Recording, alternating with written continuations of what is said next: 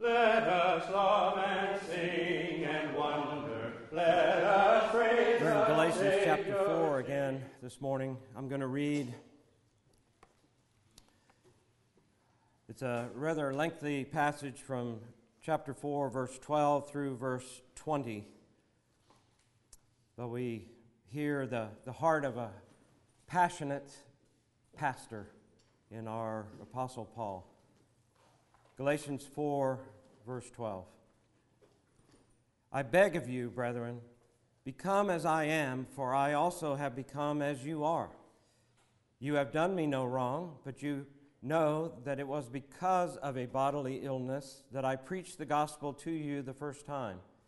And that which was a trial to you in my bodily condition, you did not despise or loathe, but you received me as an angel of God, as Christ Jesus himself. Where then is that sense of blessing you had? For I bear you witness that if possible, you would have plucked out your eyes and given them to me. Have I therefore become your enemy by telling you the truth? They eagerly seek you, not commendably, but they wish to shut you out in order that you may seek them.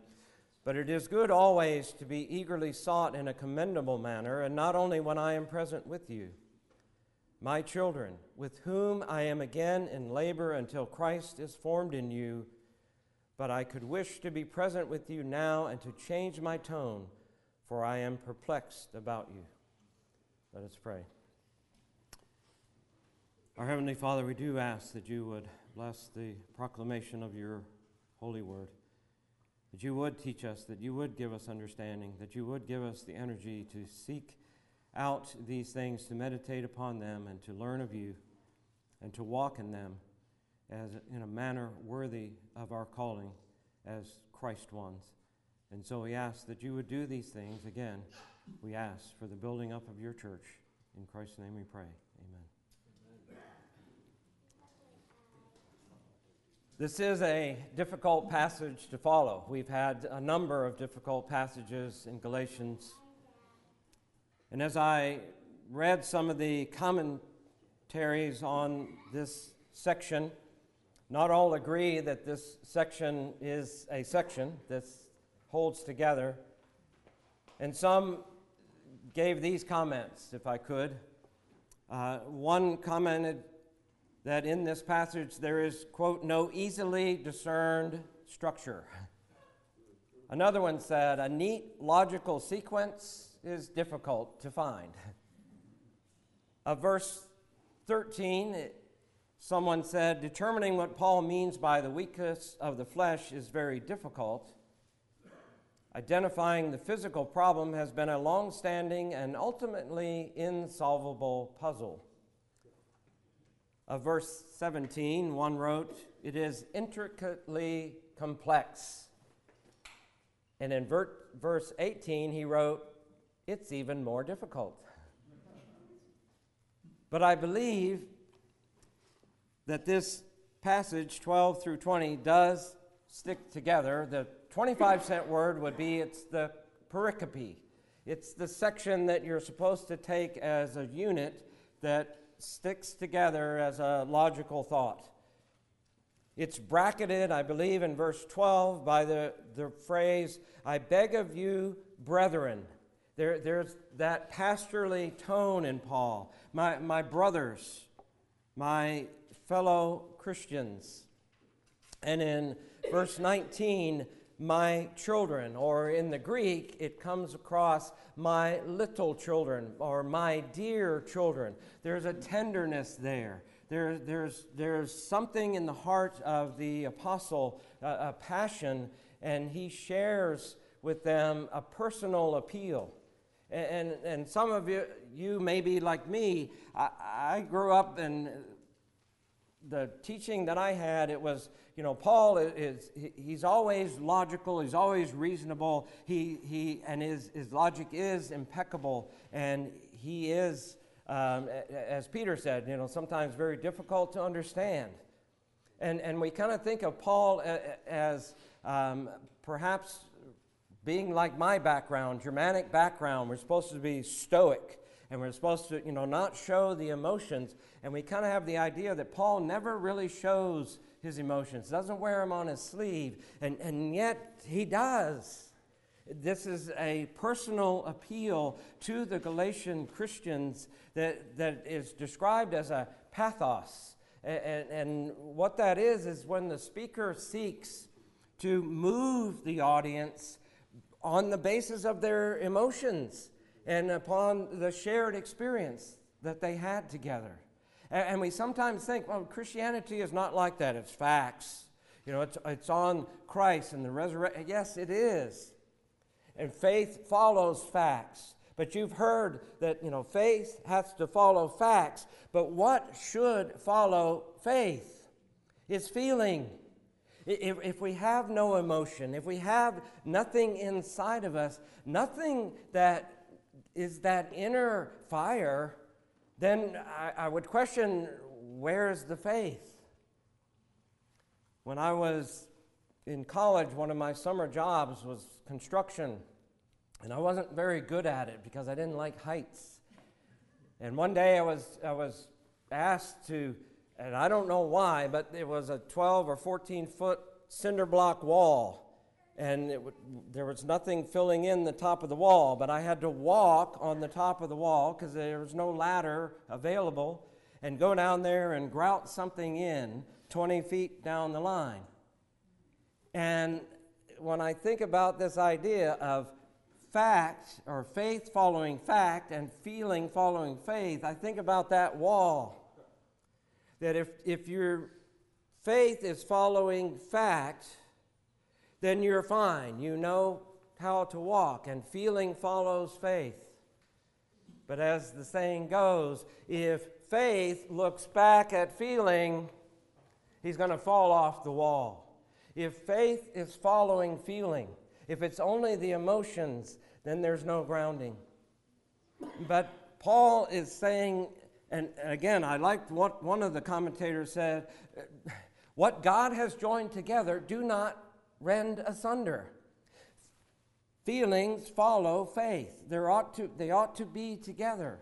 The emotion and the relationship between them. And, and so, what, what Paul is saying is, I, you know, I, I, I'm making an appeal.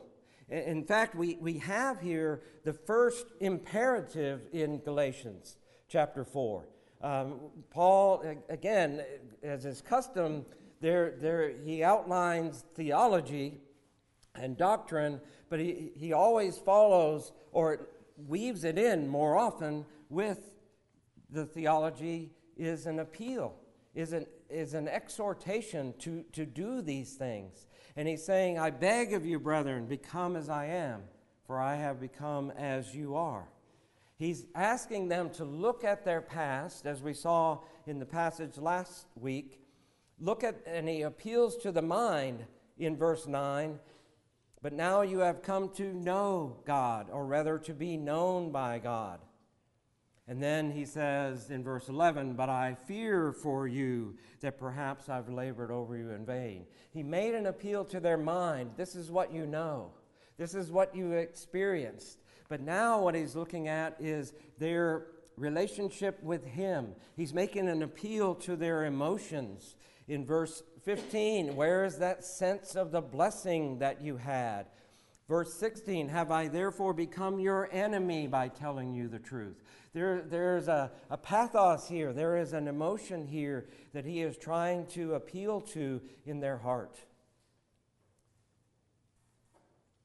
Now, I'm not sure, and Again, it's very difficult to understand when he says in verse 12, I beg of you, become as I am, for I have become as you are.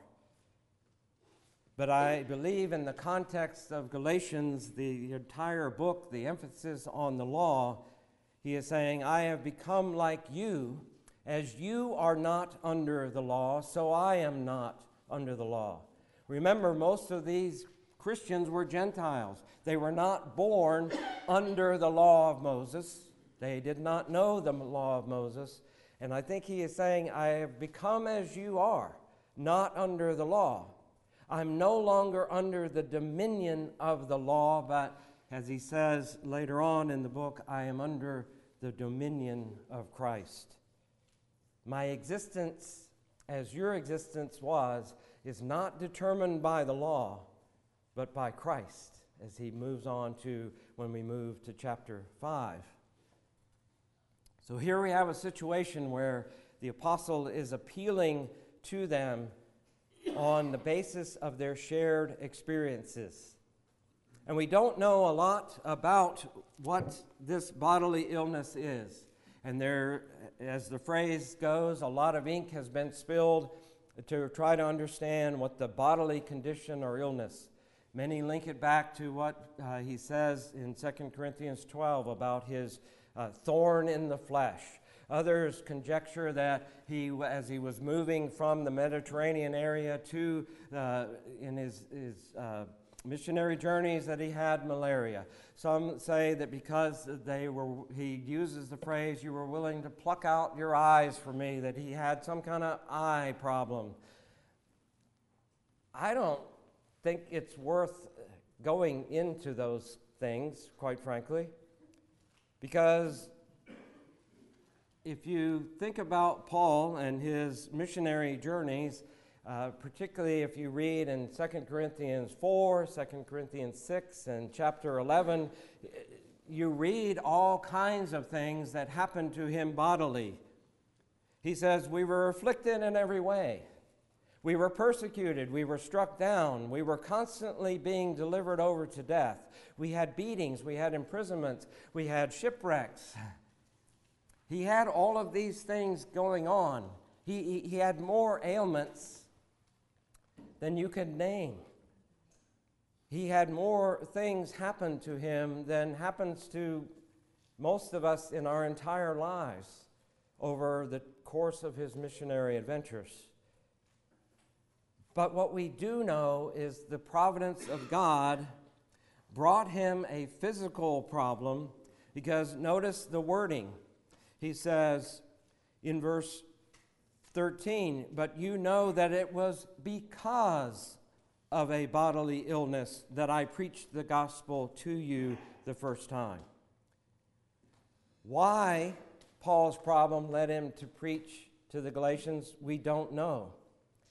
Perhaps it was to change his travel plans.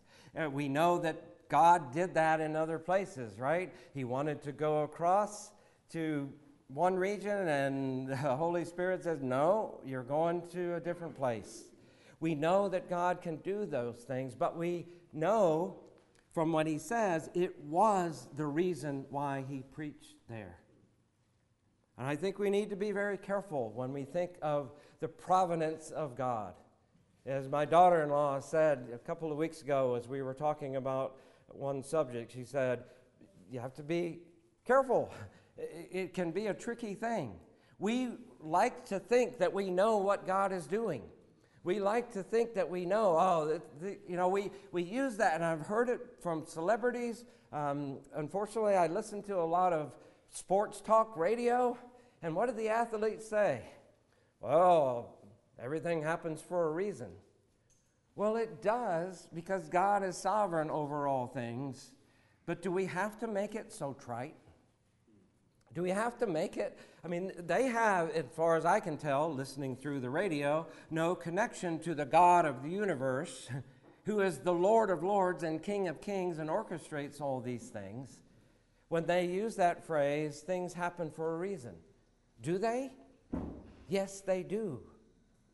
But it is no excuse to trifle with the providence of God in the leading of his people. He brings things about for his glory and honor, does he not? Whether in sickness or in health, he brings these things. I have not read the book, but it's an intriguing type, title that John Piper wrote. Don't waste your cancer. There are times when I think we need to go back and read about Paul and the bodily things that happened to him, the thorn in the flesh.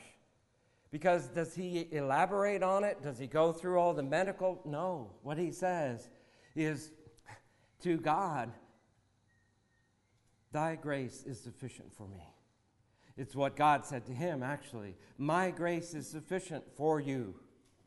My power, God says, is made perfect in weakness.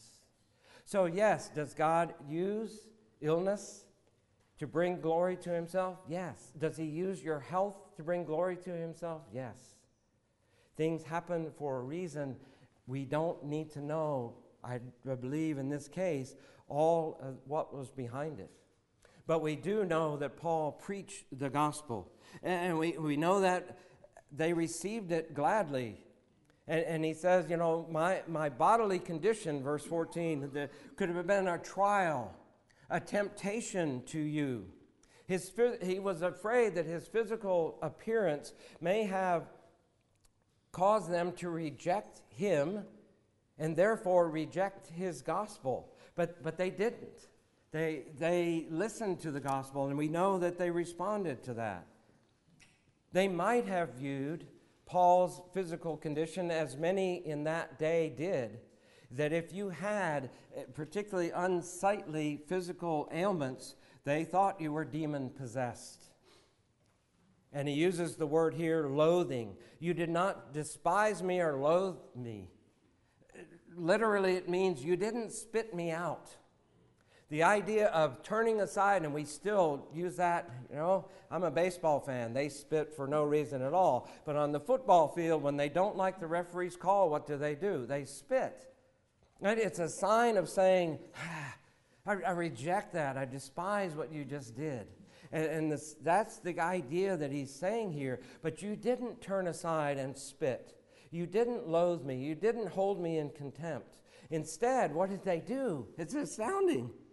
He said, You received me as an angel of God, even as Christ Jesus himself. Uh, now, it sounds at first, you know, a little blasphemous, doesn't it? And yet we see the emotion, we see the way that they received Paul. We see how they, when they received the gospel and received the messenger of God uh, through the apostle, that they regarded him as this is something wonderful. This is something necessary for us. Paul reminds them of these things and he says, Think about this time. Think about what happened when I delivered the gospel to you, but what is their current state? Verse 16 Where then is that sense of blessing you had? Where then is that sense of blessing? Now, there are those who believe that Paul is talking about the Galatians' spiritual state, their state of joy and rejoicing in the message, rejoicing in the gospel being delivered in the region of Galatia. But the verb that is used there, the word for the joy or the congratulatory feeling there, is different than it used, used for joy or sense of happiness that we see in other parts of Scripture. And so, again, it's somewhat surprising for Paul, but I don't think he's talking about their spiritual state as being blessed or happy, but the blessing that they, the Galatians, pronounce on Paul. Where is the sense of joy that you gave me? The blessing that you gave me? The congratulatory feeling that you gave to me? Because well, notice the nature of that blessing. That they were willing to pluck out even their own eyes and give them to him. It's a metaphor. We still use it, don't we not? I, I, I wish, you know, I'd give you my right arm. Or uh, if I could pluck out my own eyes and give them to you, I would. This is how they had regarded him, and now he's saying, but something's changed. There's something, something has happened here. Your self sacrificing love, displayed by this kind of speech, is missing. It, it's gone something has changed. He says, Therefore have I become your enemy by telling you the truth. It sums up the situation, but he doesn't mean just simply telling the truth. We, again, we kind of trivialize that, do we not? We, and we use Ephesians 4, I think, out of context. You know, speaking the truth in love. It, it's not, you know, I've heard people abuse that. Well, I know I'm supposed to speak the truth in love, so I'm just going to tell you to the face, I really don't like you. That's not what Paul means in Ephesians 4, and it's not what he means here. What is the truth that he told them? What is the truth that he proclaimed to them? But the truth of the gospel. If we look back at chapter 2 of Galatians, verse 5, but we did not yield in subjection to them, meaning the agitators, for even an hour, so that the truth of the gospel might remain in you. In verse 14 of that same chapter, but when I saw that they were not straightforward about the truth of the gospel, I talked to Cephas about these things. His emphasis on, is on the truth of the word, the truth of the gospel. The truth that you are saved by grace alone, through faith alone. But what does he mean is that that truth of the gospel is, is not just a fact that stands alone, but it is in you, it is part of you, it is lived out in your life. You live by faith alone in Christ alone. And Paul is willing to fight for this even if it means losing the friendship of those in Galatia. As John Stott wrote, we cannot be selective with the truth of God. We sometimes do that with the word, do we not? We, we, we buy the word on the cafeteria plan. We go down the row, oh, I like some of this, some of this, I don't want that. I don't want to accept these things. And Paul, referring to himself as an enemy, have I become your enemy? Is perhaps that the agitators, those who would call the Galatian believers to follow the law of Moses, to be circumcised, to do these things, the, the formalism that we spoke of previously, perhaps they were calling Paul the enemy. Why? Because they wanted to convince the Galatians that Paul's gospel was defective, that his law free gospel was wrong, that they, he didn't get it right. Eh, we see here, and again, the sense I get is he says they were zealous. Uh, verse 17, they eagerly seek you. They are zealous to win you over. But Paul says, Be careful because there is a zealous, zealous attitude that's for the good. It's commendable. But he says here, it's not commendable. Here, it's not honorable, it's dishonorable. Why would they try to do this? The, the word is they wish to shut you out, they wish to exclude you. Okay? But what does it mean? Not that, that, the agitators say, we don't want you, Galatians. What they wanted to do was isolate the Galatians. They wanted to shut you out, not from, but shut them out to Paul. They wanted to keep them away from Paul and his influence, and particularly his gospel. Why? So they would attach themselves to the agitators. The thought that came to my mind, and I, I believe that's what's operating here, is these tactics of those who, in Paul's word, would shut you out or seek you. They're techniques of the cults. I did a little reading, and it, it's painful because I lived through reading the newspapers about David Koresh and the Branch Davidians, reading about Jerry Jones and taking his cult to, where is it, Guyana? And them, and this is where we get the phrase that you hear so often drinking the poison Kool Aid. They literally did that. What is the tactic? Is to isolate you from your family, isolate you from your friends, isolate you from those whose views differ with their own. They monitor and restrict contact with outsiders. And what is the phrase that they use? They're the enemy. Paul, the phrase that Paul has used here. They control what you read, what you think, what you do.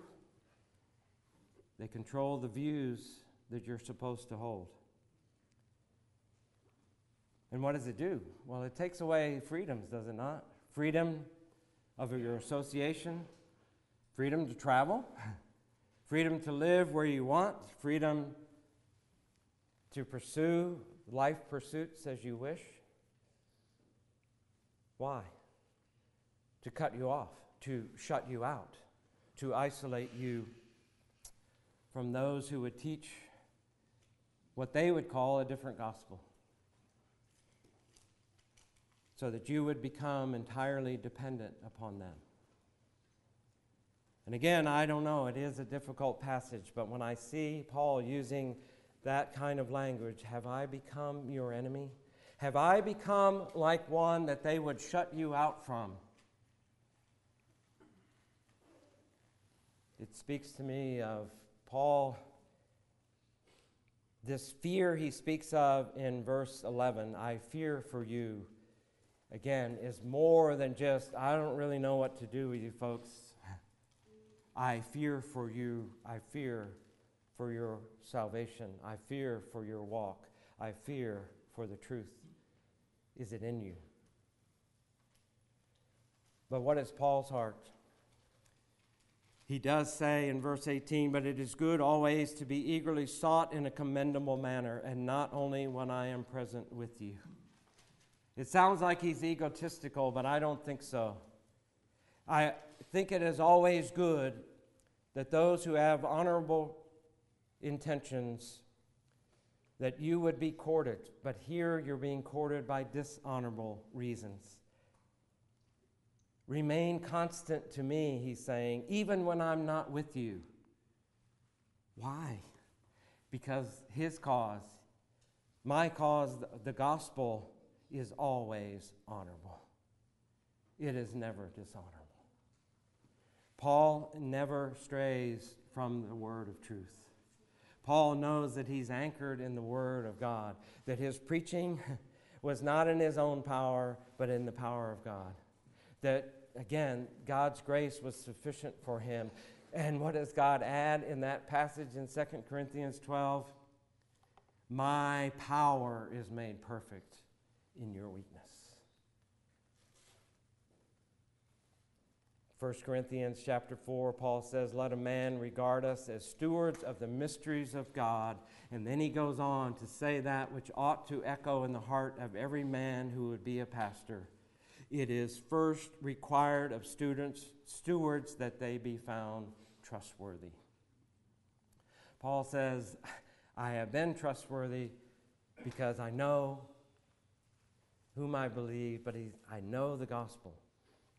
I know that my message is trustworthy. He goes on to say later in 2 Corinthians, I am jealous for you with a godly jealousy. They seek you for dishonorable means. I seek you for commendable means. I am jealous for you with a godly jealousy because, what did he say to the Corinthians? I betrothed you to Christ. I betrothed you to one, to Christ. And he can stand firmly on that, even if it means losing their friendship, losing their trust in him. He's going to stand on that word.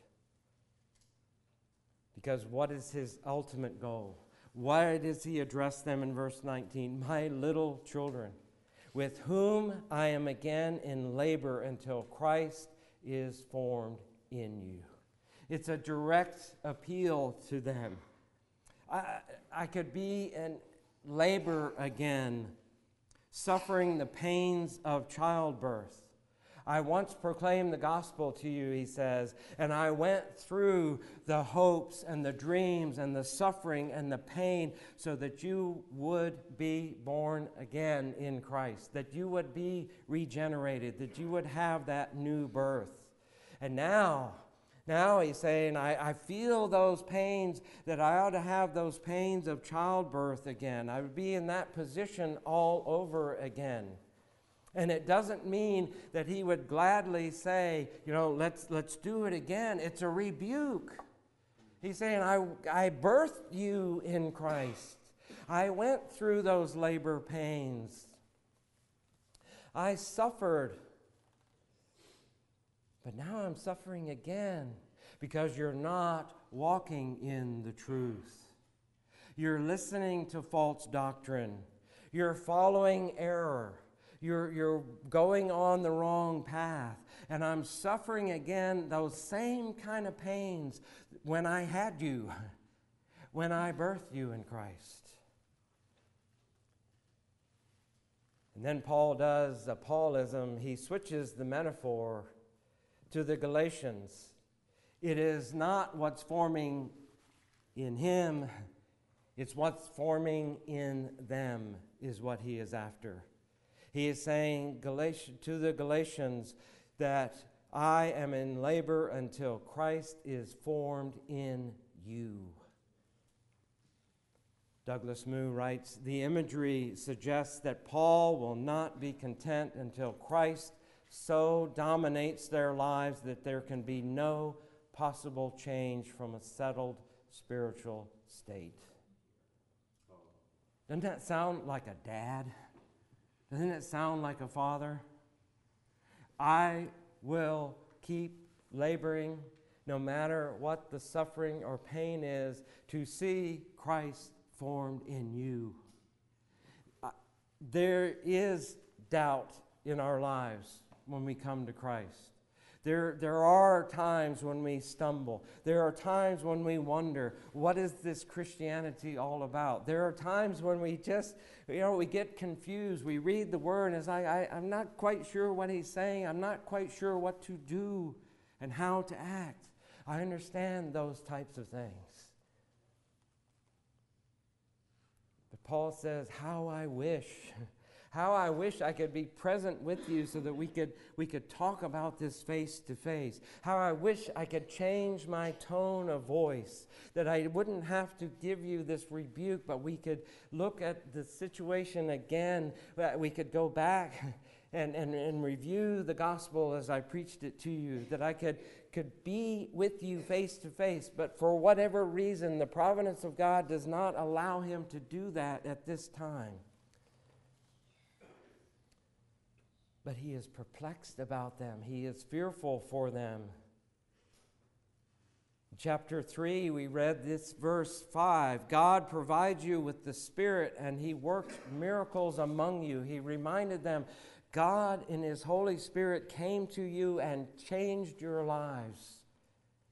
In verse 14 of chapter 3, he says, In Christ you have the blessings of Abraham.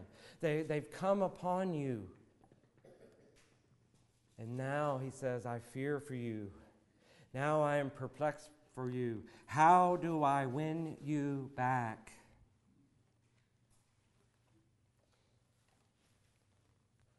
This weekend, my wife and I have been at uh, South Carolina Comic Con, for some of you who know what that is. We've been surrounded by people in costumes of movie characters and video game characters and TV shows and things, and 90% of the people have no idea what they're supposed to be. But many of those people are wearing masks.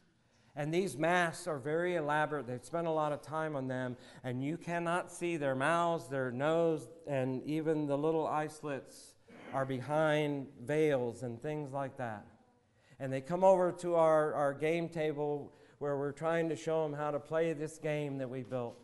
And we're trying to involve them, and you can see their hands moving as they flick the disc, and you can see them looking or turning their head. You can't see any emotion. You can't see whether their eyes light up, or whether they're crying, or whether they're bored, or whether they're happy. You can't see their facial expressions. And I think some of us as Christians, we wear our Christianity as a mask. It's outward. People see, but it never changes expression. It, it never shows any emotion. It never shows anything to the world. Paul is saying it's not an outward thing. It's not a painted on mask. It's not a pretend. It is an inner reality of Christ in the soul until Christ be formed in you? Do we merely profess faith or do we actually live by faith? Jesus doesn't want to carry out a few alterations in our lives. He wants to transform our lives. Your life lived in conformity to His life. It's not a simple rearranging of your priorities, it is a game changer. It's not, please, it is not the insipid doctrine of what would Jesus do. I've thought about the ending, I've thought about how to wrap it up, and I came across this from the pen of John Eadie. When John Eadie wrote, he interacts very, in a very technical manner with the Greek language and with other commentators and pokes holes in their handling of the Greek. But every now and then, he comes out with a gem of meditation, and I would like to read it to you as we close. He wrote, For Christ is the one principle of life and holiness not Christ as contemplated from without, but Christ dwelling within by his Holy Spirit. Not speculation about his person or his doctrine, nor vehement defense of orthodox belief, not the knowledge of his character and work, nor profession of faith in him with an external submission to the ordinances of the church very different, he says. Christ in them, abiding in them, His light in their minds, His love in their hearts, His law in their conscience, His Spirit their formative impulse and power, His presence filling and assimilating their entire nature, and His image in visible shape and symmetry reproducing itself in their lives. Let us pray. Our Heavenly Father, we do again rejoice in the Scriptures, rejoice in the revelation you've given us through Jesus Christ by the Holy Spirit, that we might come to know you, that we might come to see you.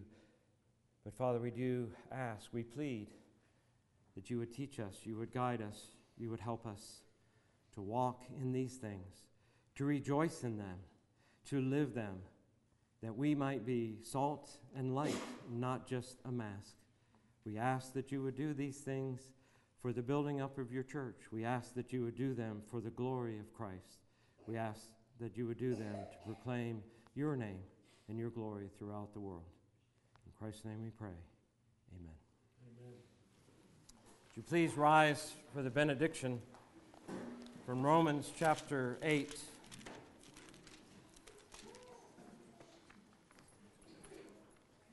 Paul writes, And we know that God causes all things to work together for good to those who love God, to those who are called according to his purpose. For whom he foreknew, he also predestined to become conformed to the image of his Son, that he might be the first, firstborn among many brethren. And whom he predestined, these he also called, and whom he called, these he also justified, and whom he justified, these he also glorified.